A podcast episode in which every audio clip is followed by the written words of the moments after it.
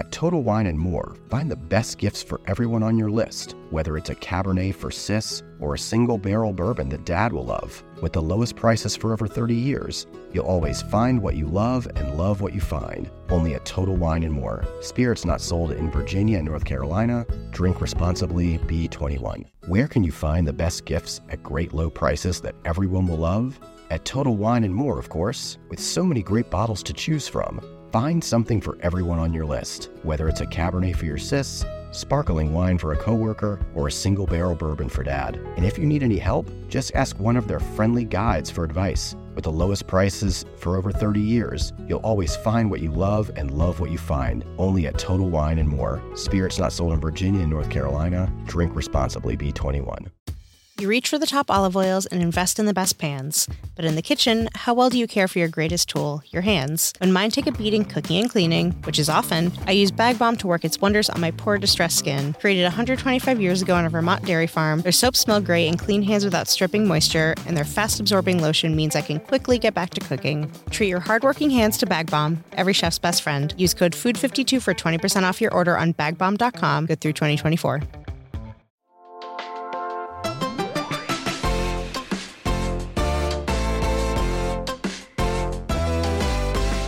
I'm Kenzie Wilbur, and this is Food 52's Burnt Toast. It's 1986. A guy named Michael Levine has just written a song that's about to be one of the most popular food jingles of all time. Except the song he wrote was essentially created just to be thrown away. No one, not the agency, not Michael, expected it to ever see the light of day. I have a feeling you might know it. Give me a break. Give me a break. Break me off a piece of that. Kit Kat bar. This jingle is pretty much stamped into collective memory, right there next to the Oscar Mayer song Oh, I'd love to be an Oscar Mayer wiener. or the Band Aid jingle. And fun fact about that one, it's actually by Barry Manilow. I am stuck Or if you grew up in the 90s or watched an unhealthy amount of TV during that time, okay, yes, I am talking about myself, the Hot Pocket melody. Hot Pocket. Hot Pocket. Research papers list the Kit Kat jingle as one of the top 10 earworms of all time, which means actual scientists with real degrees have deemed this piece of music scientifically catchier than others. So basically, we are sorry. If this jingle is already stuck in your heads, it's about to get much worse.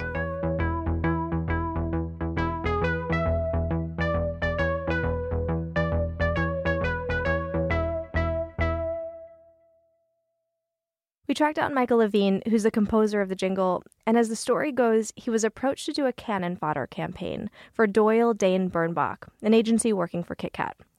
Here's Michael. the advertising agency had created a campaign called Kit Kat Crazy, in which they'd already spent a lot of money. They had uh, Dr. John and Phoebe Snow and some other celebrities singing versions of their demo. They were all set to go, but they, as is often the case, they needed a cannon fodder campaign, something that was that they could throw away. And he called me up. Look, I only have a you know a very small amount of money. Can you do a demo? This is a suicide mission. You know, we'll be very grateful for it for this, and we'll remember you in the future. And you know, basically, the answer to to success in this insane career is to always say yes. So essentially, they had a cool option sung by cool people, and they had a nerd option. Michael led the nerds. And so uh, I said yes, and I went to the meeting, and they had assigned a junior copywriter named Ken Schuldman, who had written up a couple pages. I picked out one line: "Give me a break, break me off a piece of that Kit Kat bar," and another line was, "You could keep it to yourself, but it wouldn't be fair because that chocolate crispy taste is loved everywhere." And we discussed what kind of approach we wanted, which was sort of folksy and fun and kind of Zydeco oriented, actually. Zydeco was very hot at the time. For those of you who aren't familiar with Zydeco, here's what was playing in his head as he stepped into the elevator.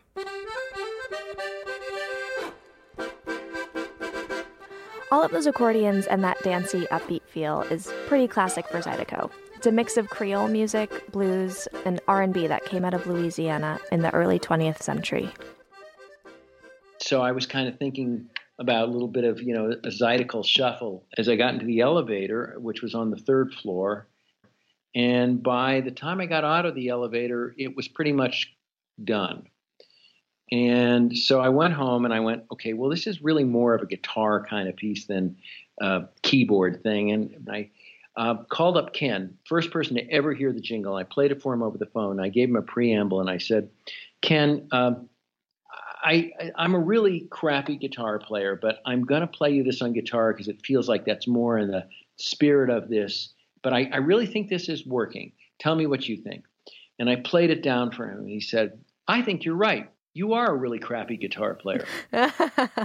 Wait, I just want to back up for a second to be super clear. Are you saying that you wrote the whole Kit Kat jingle while you were on an elevator ride?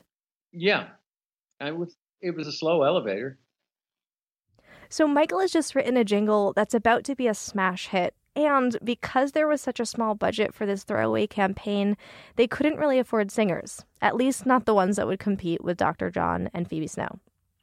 So, on that first take, Michael, his friend and fellow musician Chris McHale, and Chris's assistant sang the vocals themselves. They figured that if this thing actually gets made, they would just replace their voices. Well, just to give you an idea of how much time it took to do that, um, the keyboard player was Gil Goldstein, fabulous keyboard player and arranger, went to, to go to the bathroom and he missed out on this by the time he was back, we were done. So we recorded this just, just you know, just for the for shits and giggles, as they say. Um, you'll have to bleep that.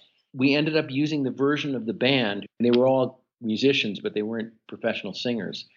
They then tested it, expecting, of course, that it was going to die a horrible death, and it scored better than the campaign they were trying to sell to the client. And so they did the logical thing. They went to the client and said, there was something wrong with the test. We need to test it again. So they tested it again and it scored even better. And at that point, they went, I guess we're buying, you know, this throwaway campaign after all. And they're still using it now, almost 30 years later. 28 years, I think it's been on the air. I'm not quite sure. I made a lot more money as a singer than I did as a composer on that job, as did, and the band members did much better as singers, except for Gil, who was in the bathroom the most expensive piss he ever took in his life. It's hard to say why the test went so well, but Michael uses what Malcolm Gladwell calls the stickiness factor in his book, The Tipping Point, to help explain.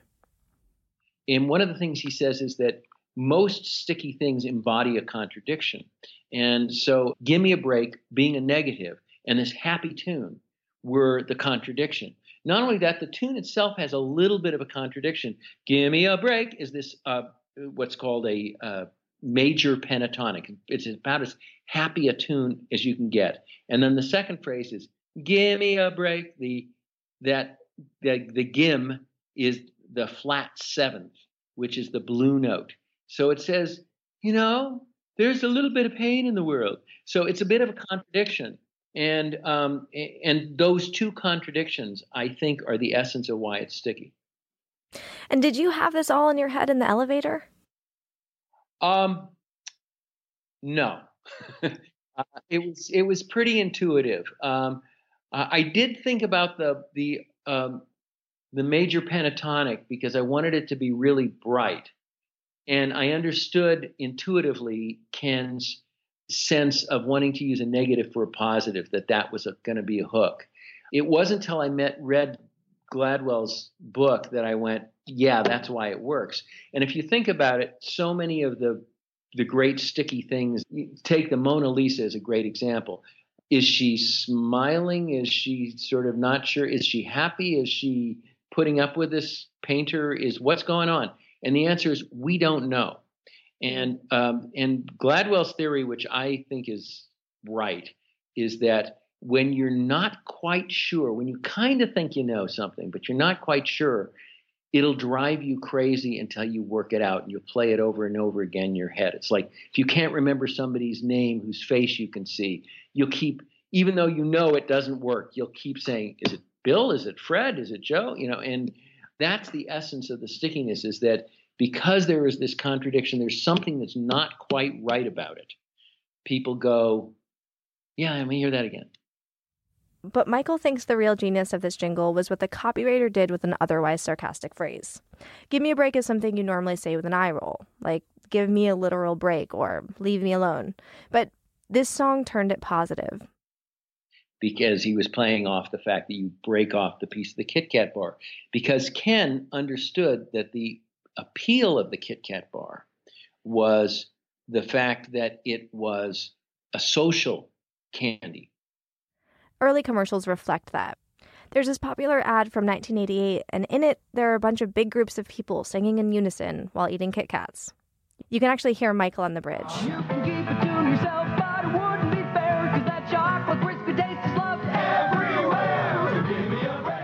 In this particular ad, we see construction workers, a few guys shooting hoops. I'm not totally sure how to explain this one, but there's a guy balancing a wheelbarrow on his nose. He looks jolly and motivated. There are a bunch of kids leading out a school bus, a baseball team. That balancing guy makes a comeback, this time with a bicycle on his nose. All of them are waving Kit Kats in the air. In the fantasy world of this ad, this was a candy for the people. Except from Kit Kat's vantage point, they just launched an entire campaign on the premise that you don't have to buy your own piece of candy. Someone else could just share it with you.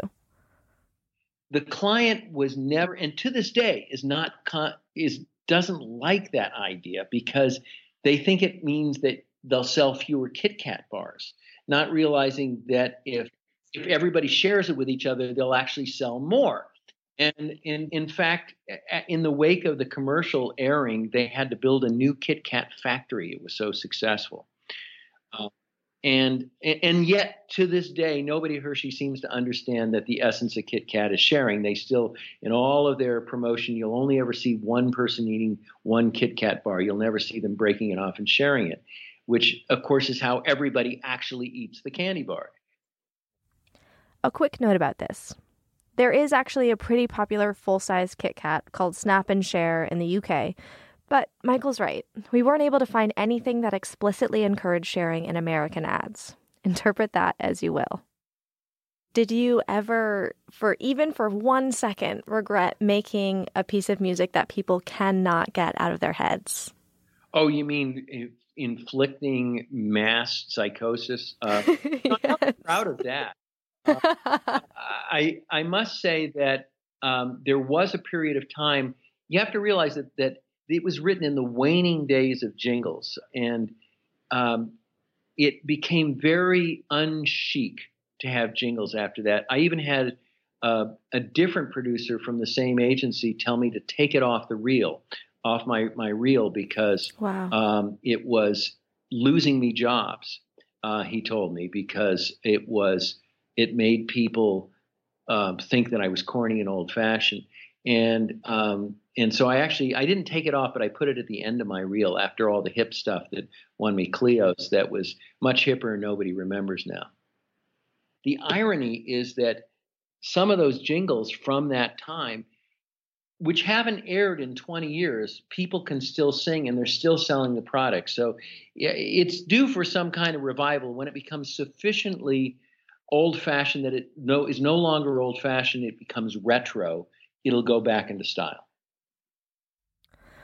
I get the theory of stickiness and the contradiction and the genius behind the negative turn positive, but to me, the Kit Kat jingle isn't one of the most popular jingles of all time because of those things. I think it's stamped into all of our memories because it's so human.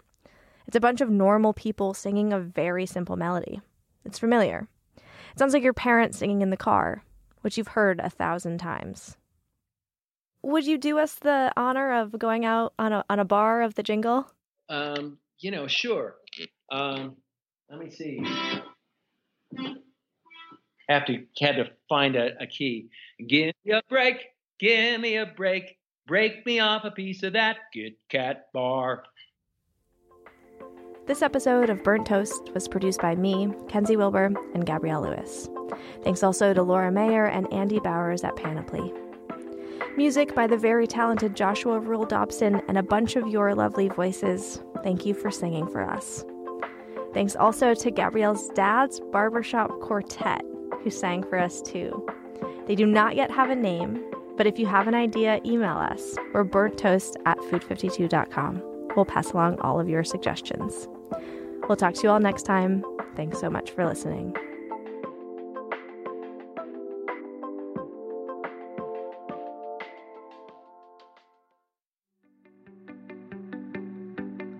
All month long, we're asking you to tell someone about a podcast they'll love. And it doesn't have to be this one, though that would be cool. Give your mom a recommendation, tell your uncle, grab your cousin's phone, and download something you know they'll like.